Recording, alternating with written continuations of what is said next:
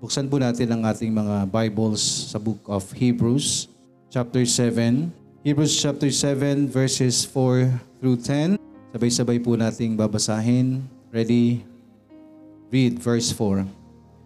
Now consider how great this man was, unto whom even the patriarch Abraham gave the tenth of the spoils. And verily, they that are of the sons of Levi, who receive the office of the priesthood, have a commandment to take tithes of the people according to the law, that is, of their brethren, though they come out of the loins of Abraham. But he whose descent is not counted from them received tithes of Abraham, and blessed him that had the promises. And without all contradiction, the less is blessed of the better. And here men that die receive tithes, but there he receiveth them, of whom it is witness that he liveth. And as I may say, so say, Levi also who received tithes paid tithes in Abraham, for he was yet in the loins of, of his father when Melchizedek met him. Tayo po'y mananalangin, dakilang Diyos na nasa langit, salamat po sa umagang ito, Panginoon. Salamat po sa kalayaan na kami po ay uh, nakapagtipon sa inyong pangalan. Salamat po sa pag-iingat sa bawat isa po sa amin. Sa kabila ng panahong ito, Patuloy niyo nawa kaming iingatan, gayon din po ang bawat isa. Yung mga anak, asan man po naroon, ang pag-iingat naway igawan niyo po sa bawat isa, Panginoon. Salamat po at sa amin pong kalagitnaan, kayo lamang po ang may taas at mapapurihan, Panginoon. Bigyan niyo kami ng tamang puso't isipan sa aming pakikinig. Wisdom sa bawat isa, basag na puso, Panginoon, nang, nang gayoy makala, malayang makadaloy ang iyong salita ang iyong lingkod, Panginoon, patuloy niyong pagkalooban ng boses, ng wisdom, boldness, courage, Panginoon, sa pangangaral. Nihiling po namin ang bawat isa na nawa nandito rin sa messenger na way manatili. Manatilihin niyo, Panginoon, sa pakikinig ng iyong salita at patuloy naming dalangin ang kaligtasan ng bawat isa sa amin pong mga mahal sa buhay na wala pang tamang relasyon sa inyo. Salamat po. Inihiling namin ang lahat ng ito sa pangalan ni Jesus na aming Panginoon at tagapagligtas. Amen.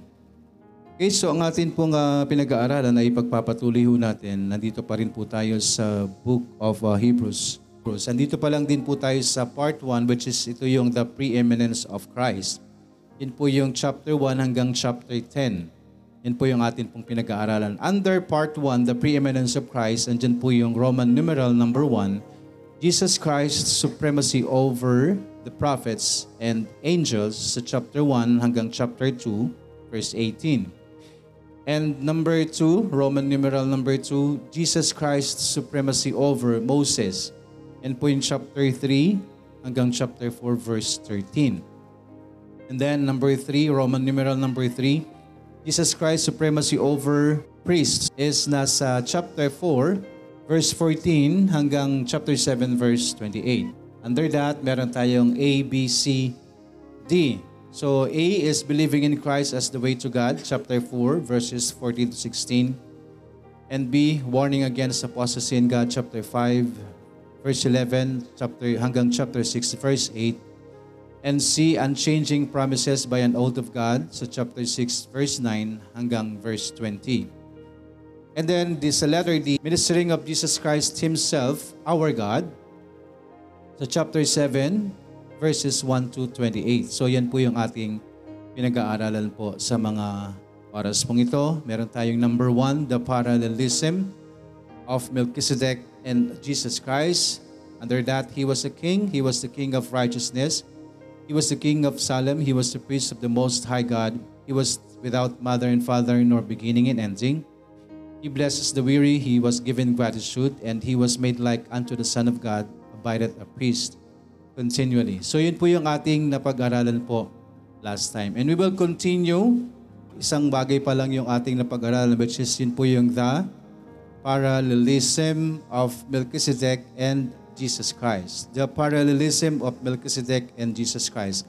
And to continue po, andito na po tayo sa number 2. Number 2 po, yan po yung atin pong uh, binasa, verses 4 to 10. Makita ho natin dyan sa number 2, the preeminence of Melchizedek's priesthood. The preeminence of Melchizedek's priesthood. So ito po yung atin pong ah, pag-uusapan po sa umagang ito. Sabi po dito sa verse ah, 4, Now consider how great this man was, unto whom even the patriarch Abraham gave the tenth of the spoils. Patriarch means uh, father of the family or chief. So, di po ba tinawag po si Abraham na father? Di ba? Tinawag natin siyang kaya meron hong awitin na Father Abraham. Tama? Kaya siya po ang patriarch or siya po yung head or chief or the father of the family. So tinawag po siyang father of Father Abraham. Andiyan ang pangako ng uh, Panginoon. So now consider how great this man was. So this man pertaining to Sino po ang tinutukoy dito sa sinasabi ho dito sa verse 4 now consider how great this man was. So this man pertaining to Melchizedek. This man pertaining to Melchizedek, unto whom even the patriarch, the patriarch is the father, the chief, the head of the family, the patriarch is Abraham, who gave the tenth of the spoils. So ito ho yung ating diniscuss din ho the last time, kasama ho dun sa atin pong uh, uh, he was given gratitude. Amen po? But this time, uh, we go further, doon po sa bagay na ginawa po. No, kung saan ito ho ay ginawa po ni uh, Abraham kay Melchizedek. So ito yung nagpapakita ng the preeminence of Melchizedek's priesthood. Tandaan po natin, we are uh, talking about priesthood. Ang pinag-uusapan po natin is yung priesthood. So ano po ba yung patungkol sa priesthood? Saan po ba pinapatungkulan yung pagka-saserdote? So, yung priesthood o yung pagiging saserdote, yan po yung patungkol sa pakikipag-ugnayan sa Panginoon. Amen po?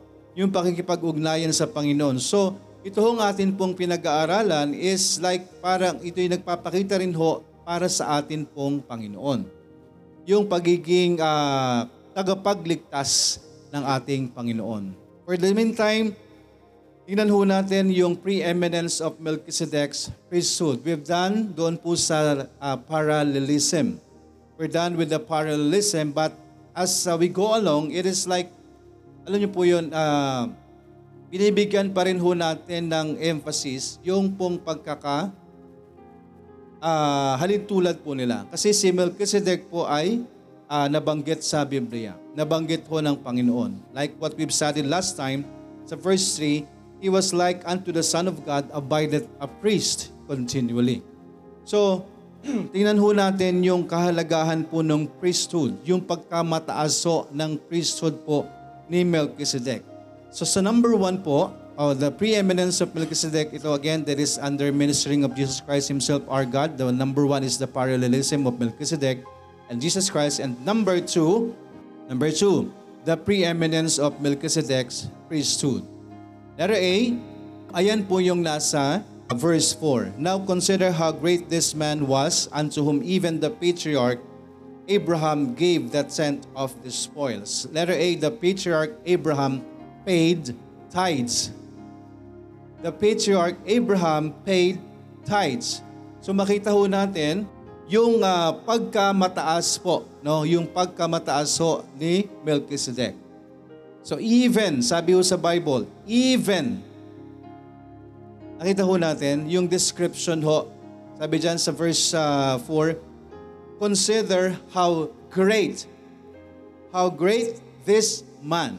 So this man is pertaining to Melchizedek. How great this man was unto whom even the patriarch Abraham gave the tenth of the spoils. So even the word of God pinapa dinidescribe or binibigyan ng description na itong si Melchizedek is preeminent. Amen? Mataas po siya yung pagka-sacerdote niya, yung priesthood po niya. Because he was described as a great man. And ang sinasabi ho ng, ng uh, Biblia that whom even the patriarch, so ibig sabihin po parang sinasabi na si Abraham nga eh.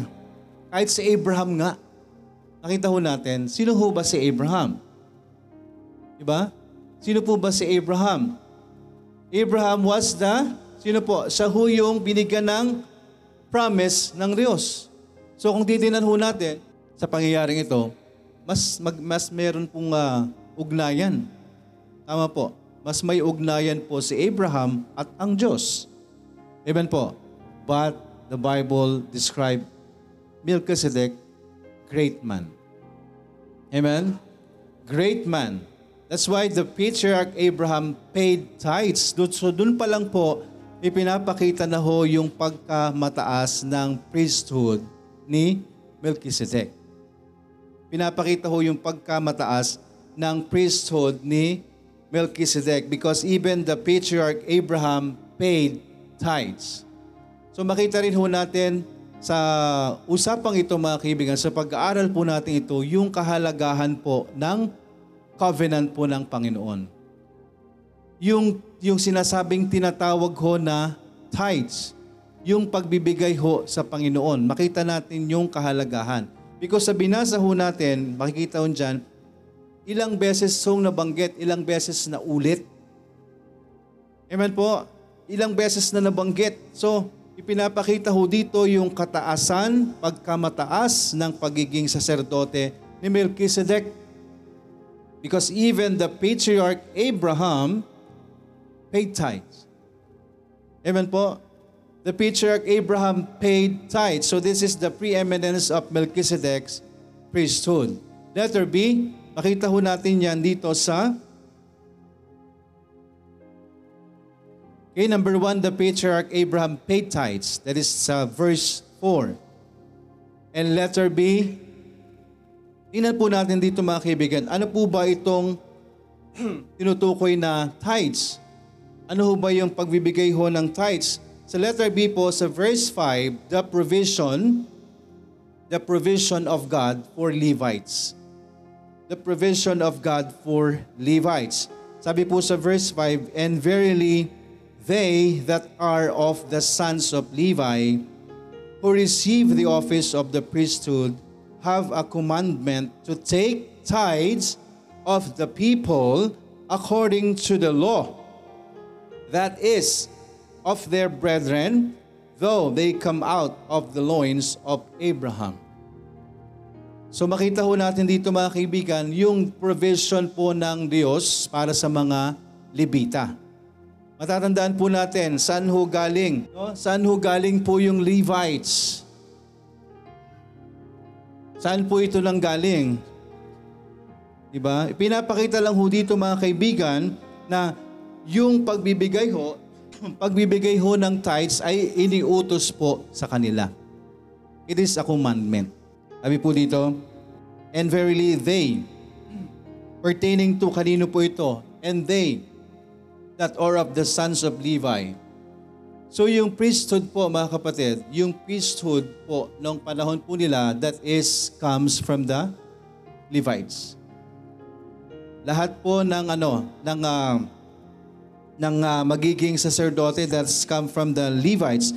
And then sila ho yung ah, inatasan ho ng Panginoon dun sa priesthood. So andyan po yung commandment, have a commandment to to what?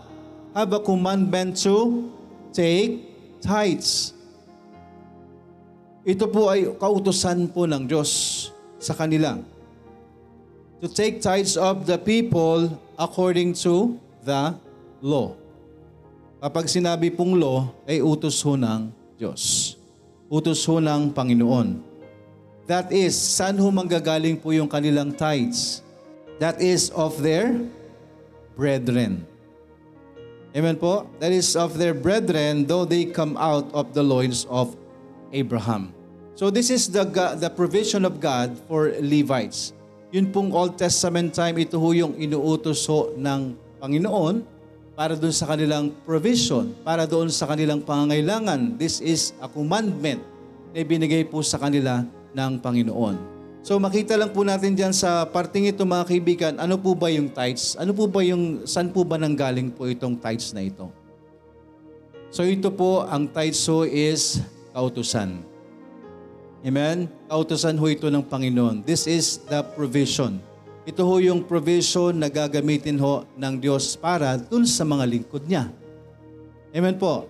Ito yung provision, ito yung uh, magpo-provide sa pangangailangan ng mga lingkod ng Diyos.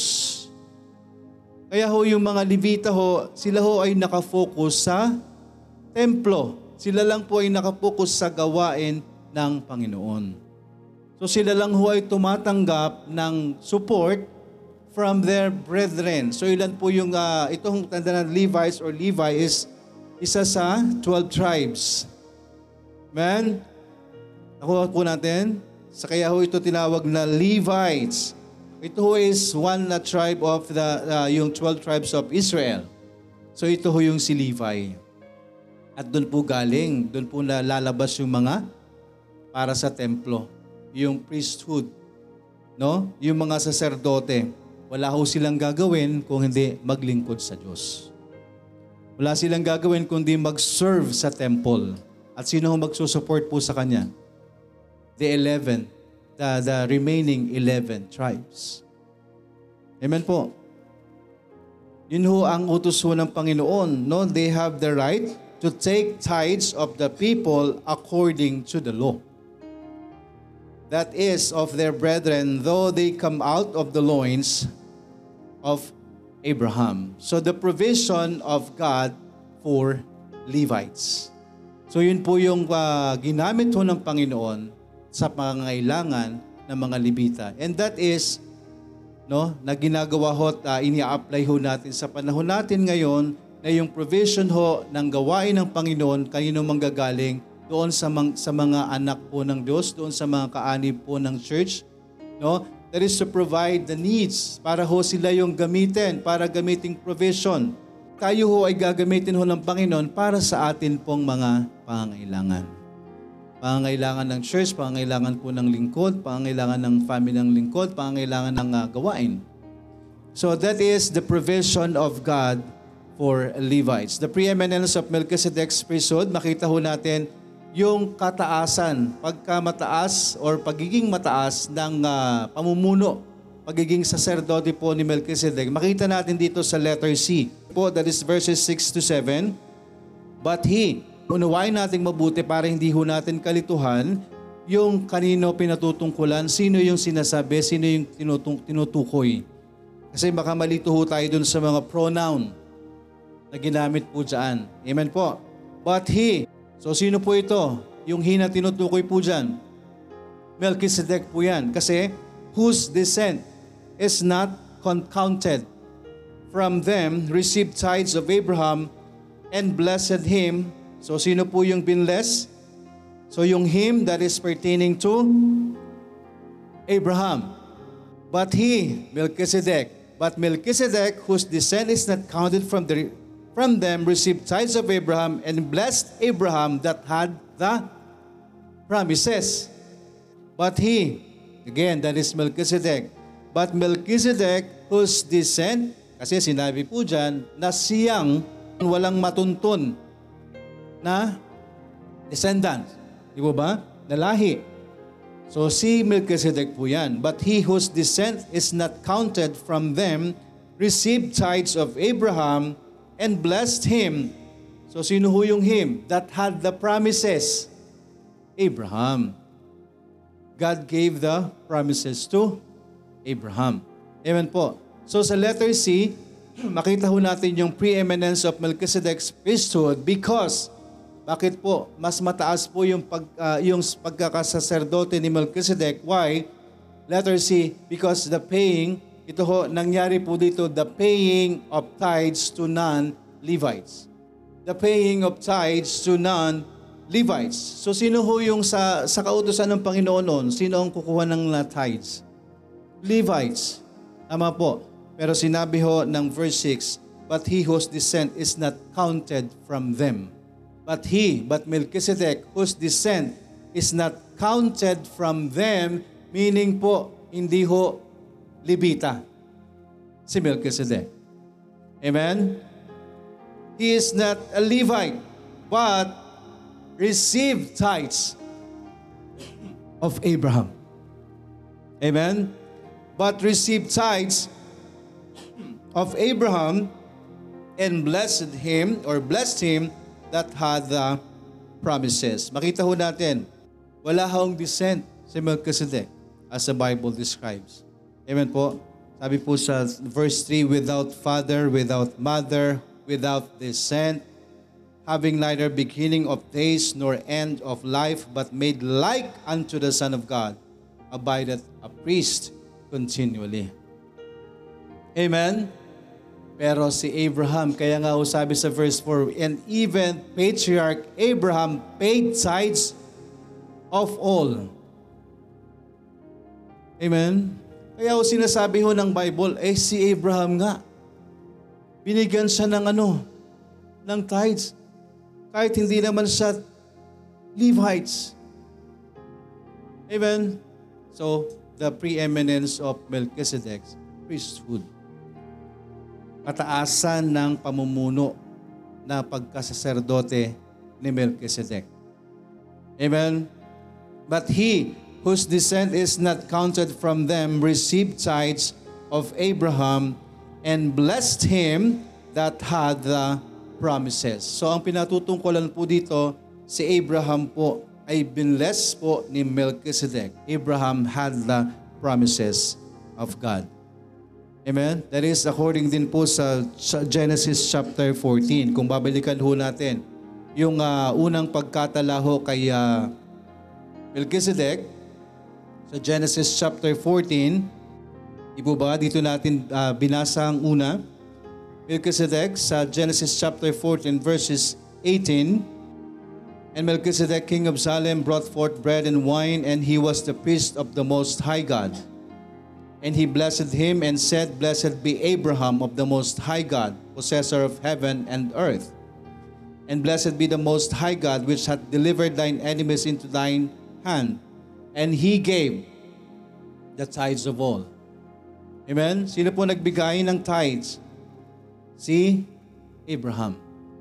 So, the paying of tithes to non-Levites. Diyan po yung nagpapakita ng preeminence of Melchizedek's priesthood. By the way, sa letter C, kasama po dito yung verse uh, 7, And without all contradiction, the less is blessed of the better. Sino po ito? The less is Abraham, the better is Melchizedek. Amen po? Same thing ho na ay pinapakita ho dito, yung pagsasalarawan po ng atin pong uh, Panginoon. Yung pamumuno po ng ating Panginoon, yung pagiging saserdote ho ng ating Panginoon. Now, Jesus Christ, sabi po sa verse 20 ng chapter 6, whether the forerunner is for us entered, even Jesus made a high priest forever after the order of Melchizedek. So makita ho natin yung preeminence of Melchizedek's priesthood kasi doon po ikinakabit, doon po isinusunod si Kristo. Amen? Doon po isinusunod po si Kristo. Sa letter D, the preeminent priesthood of Melchizedek. Makita ho natin yan sa verses 8 to 10. And here, and here men that die receive tithes, but there he received them, of whom it is witness that he liveth. So makita ho natin dito sa verse 8 po, ang ibig sabihin po dito sa verse 8, so ito po is yung priesthood, no? The priesthood was represented by Melchizedek. The priesthood was represented by Melchizedek that is greater than of, babanggit po natin dyan, that is greater than of Aaron. So makita ho natin yung, uh, and sabi po dyan, symbolizing the superiority of Jesus Christ as our superior means of salvation. The verse refers to Melchizedek, who is not uh, opposed to mortal men, but to men that die. So ibig sabihin po dito, yung Levitical priests paid tithes to Melchizedek through Abraham, even though they had not been born yet, which shows the inferiority of their office. Kasi kung babasahin po natin mga kaibigan, tinan niyo po ah, sa verse 9, And as I may say, so say, Levi also who received tithes, paid tithes in Abraham. Paano po nangyari yun? Sino po bang nauna, si Levi o si Abraham? Hey Abraham, paano pong nangyari na si Levi ay nag-tithes din? Paano mangyari na yung Levites, which is doon galing po yung priesthood, eh nangyari pong sila'y nag-tithes na rin. Makita ho natin yung the preeminent priesthood of Melchizedek. And as a may say, so say, Levi also received tithes. So dapat di po ba yung Levites, yung Levita, yung tumatanggap ng tithes? Ama? Nang ika po.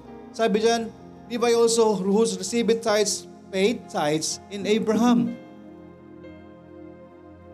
Paid tithes in Abraham. For, sabi po sa verse 10, For he was yet in the loins of his father when Melchizedek met him.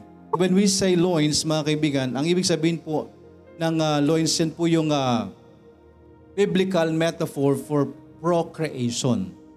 Kapag nakarinig po kayo ng loins, uh, uh, yan po patungkol doon sa production of offspring or reproduction. Ibig sabihin, as I may say so, so say Levi also who received tithes, paid tithes in Abraham. For he was yet in the loins of his father when Melchizedek met him. Ibig sabihin po, pinapakita lang po dito na kahit po na si Levi ang dapat tumatanggap ng tithes, ay nag-tithes na rin po siya sa pamamagitan ni Abraham. Nakuha po natin? Ibig sabihin po, ipinakita lamang po dito mga kaibigan, yung superiority at kahinaan ng pagiging priesthood po ng mga Levita compared to Melchizedek. Bakit? Yung dapat tumatanggap ng tithes, eh nag-tithes. Sa paanong paraan? Saan po ba lalabas ang mga Libita? Kay Abraham. The preeminent priesthood of Melchizedek. Ibig sabihin lang po, wala pa sila, nag-tithes na kayo, hindi nyo alam. Bakit? Nag-tithes na yung tatay nyo. For he was yet in the loins of his father. Wala pa, hindi pa sila pinapanganak nung na-meet ni Abraham si Melchizedek. Eh si Abraham, nag-tithes kay Melchizedek. Kaya kayo mga Levita, wala pa kayo, hindi nyo alam, nag-paid na kayo ng tithes kay Melchizedek. Sinong mas mataas sa inyo ngayon? Nakuha natin? Sino pong mas mataas? The priesthood of Levites or ni Aaron or ang priesthood po ni Melchizedek? Dahil silang dapat inatasan ng Panginoon na tumanggap ng ikapo ng alay ay nag-alay din kay Melchizedek. Balikan po natin yung verse 8. And here, men that die receive tithes. So makita ho natin yung preeminent priesthood of Melchizedek. Because, sabi po dito sa verse 8, and here, ang pinapatungkulan po dito doon sa atin, sa panahon po nila, yung present time po ng priesthood. And here, men that die receive tithes. So yung mga nakatanggap na po ng tithes, sino po yon? Yung priesthood of Levites. Pero ano nangyari po sa priesthood po nila? Nawawala po sila. Bakit? Namamatay po sila. Amen? Nakakatanggap nga po sila ng tithes pero namamatay po sila. But compared with Melchizedek, lang sabi po dyan, But there, he receiveth them of whom it is witness that he liveth. Amen po. Ibig sabihin lamang po, sabi nga po, sa, sa binasa natin sa verse 3, that he was like unto the Son of God, abideth a priest continually. Amen po. Yung priesthood po ni Melchizedek, same as with our word, the Lord Jesus Christ will continue. Magpapatuloy. Walang kamatayan. Amen? Kagaya ho ng atin pong Panginoon. Kaya yung pinag-aaralan po natin mga kapatid, ministering of Jesus Christ Himself our God. Ministering of Jesus Christ Himself our God ang Panginoon po natin ay nagkatawang tao. Si Jesus Christ po ay lumumaba sa umalis sa kanyang trono at siya ipinadala ng kanyang ama, siya ay nagkatawang tao at nakipamuhay sa atin.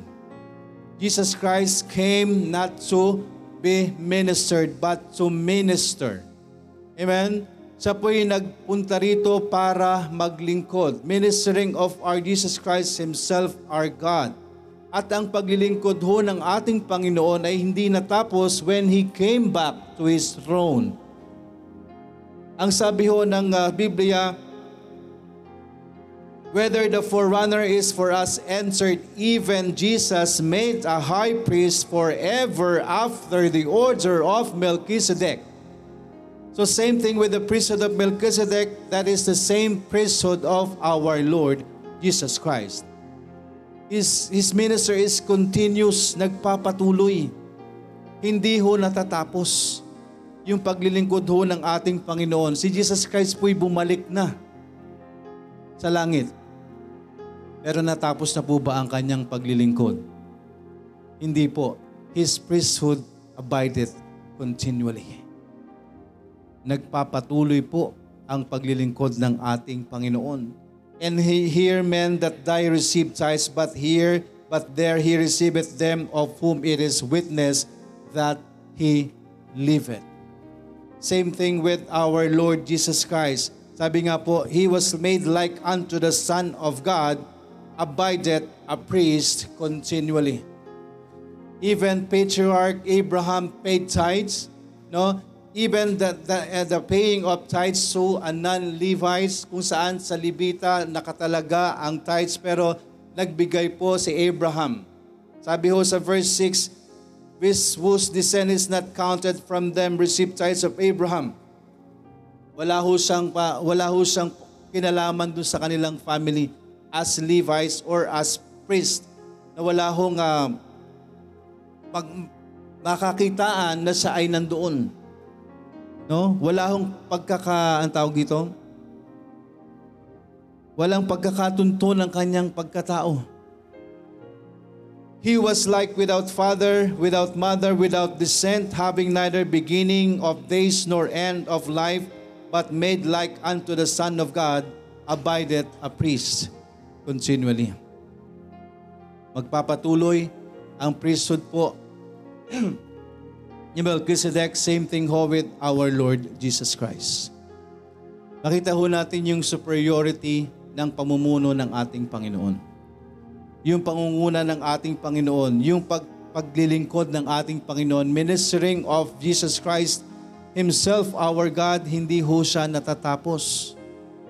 Akala natin tapos na ang paglilingkod ng ating Panginoon. Ang paglilingkod ng ating Panginoon ay nagpapatuloy magpasa hanggang ngayon.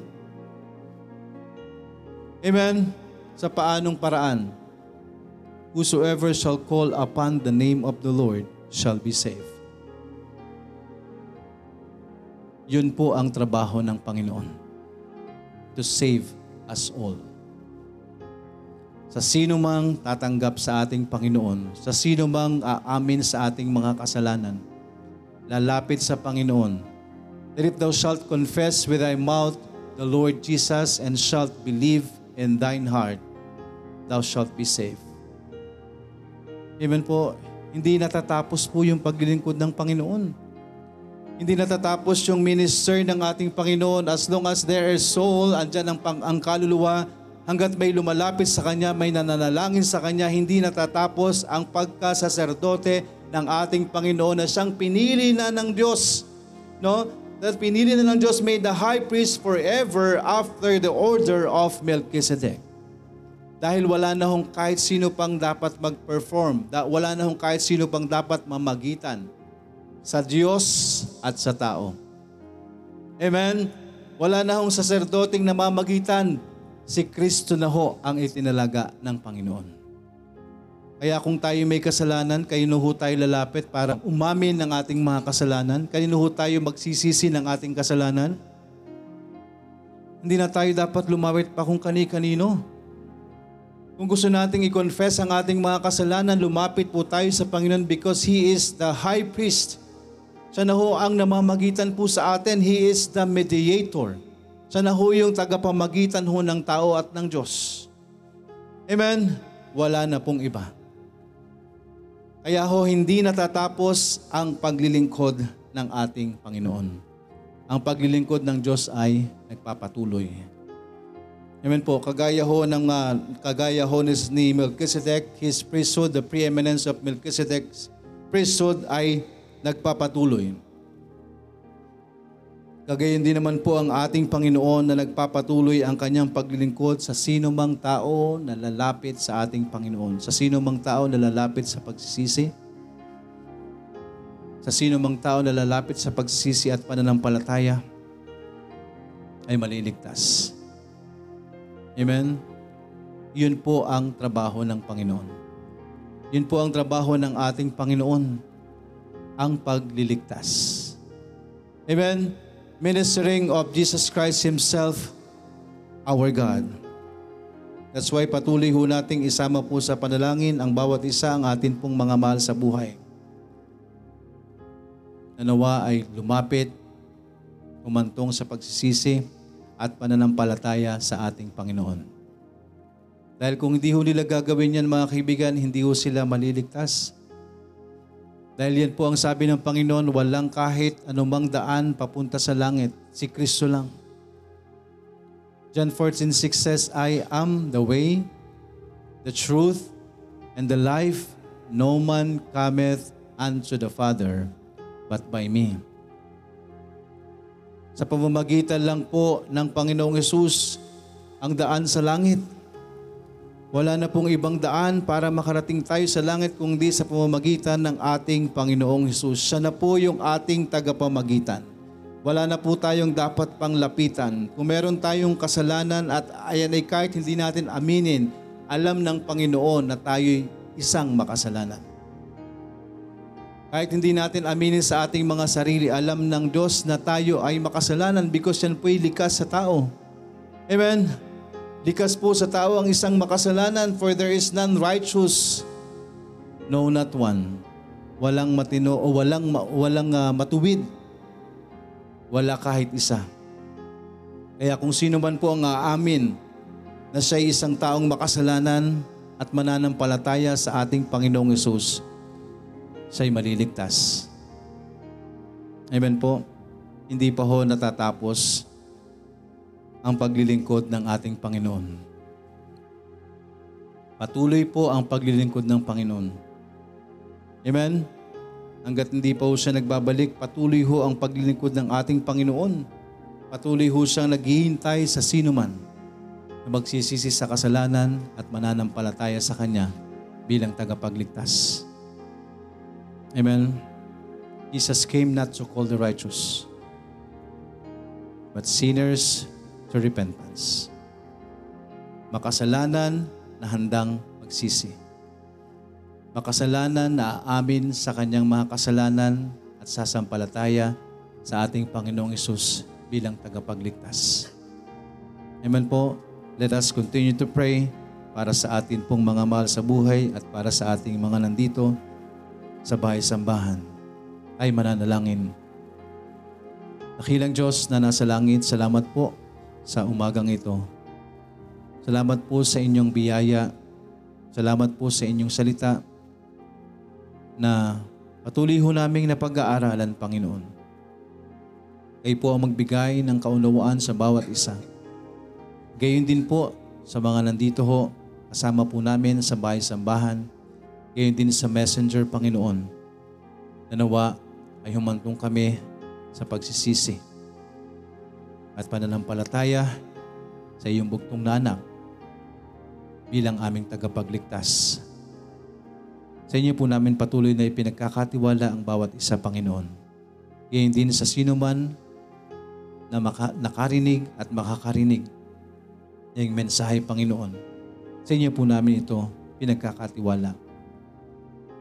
Naway kayo po ang kumilos sa bawat puso ng bawat isa umantong sa totoong pagsisisi at totoong pananampalataya sa iyong bugtong nanak bilang tagapagligtas. Maraming maraming salamat po. At gayon din po sa bawat isa, Panginoon, na mayroon na ahong tamang relasyon sa inyo. Sa inyo rin po namin patuloy na ipinagkakatiwala ang bawat isa sa amin, Panginoon, ang aming pagpapatuloy, ang aming pagpapasakop, ang aming pagsunod sa inyong kalooban, pagsunod sa inyong salita, sa inyo po namin patuloy na tinatagubilin, Panginoon. Gayon din ang aming pananampalataya, naway patuloy niyo pong palak- palakasin, patatagin, Panginoon, palakihin ang aming mga pananampalataya at anuman pong aming mga sitwasyon, ito'y patuloy din naming nilalapit sa inyo. Alam niyo po ang kalagayan ng iyong mga anak. Gayon din ang aming mga pangailangan. At sa mga karamdaman, patuloy namin kayong dinadalanginan, Panginoon. Kayo po ang magbigay ng katugunan sa lahat ng amin pong mga dalangin ayon sa inyong mayamang biyaya. Salamat, Panginoon. Muli sa inyo na po namin tinatagubilin ang bawat isa, higit sa lahat, ang kaligtasan ng aming mga mahal sa buhay. Salamat po, Panginoon. Pinupuri ka po namin at pinapasalamatan. Inihiling namin ang lahat ng ito sa pangalan ni Jesus na aming Panginoon at tagapagligtas. Amen.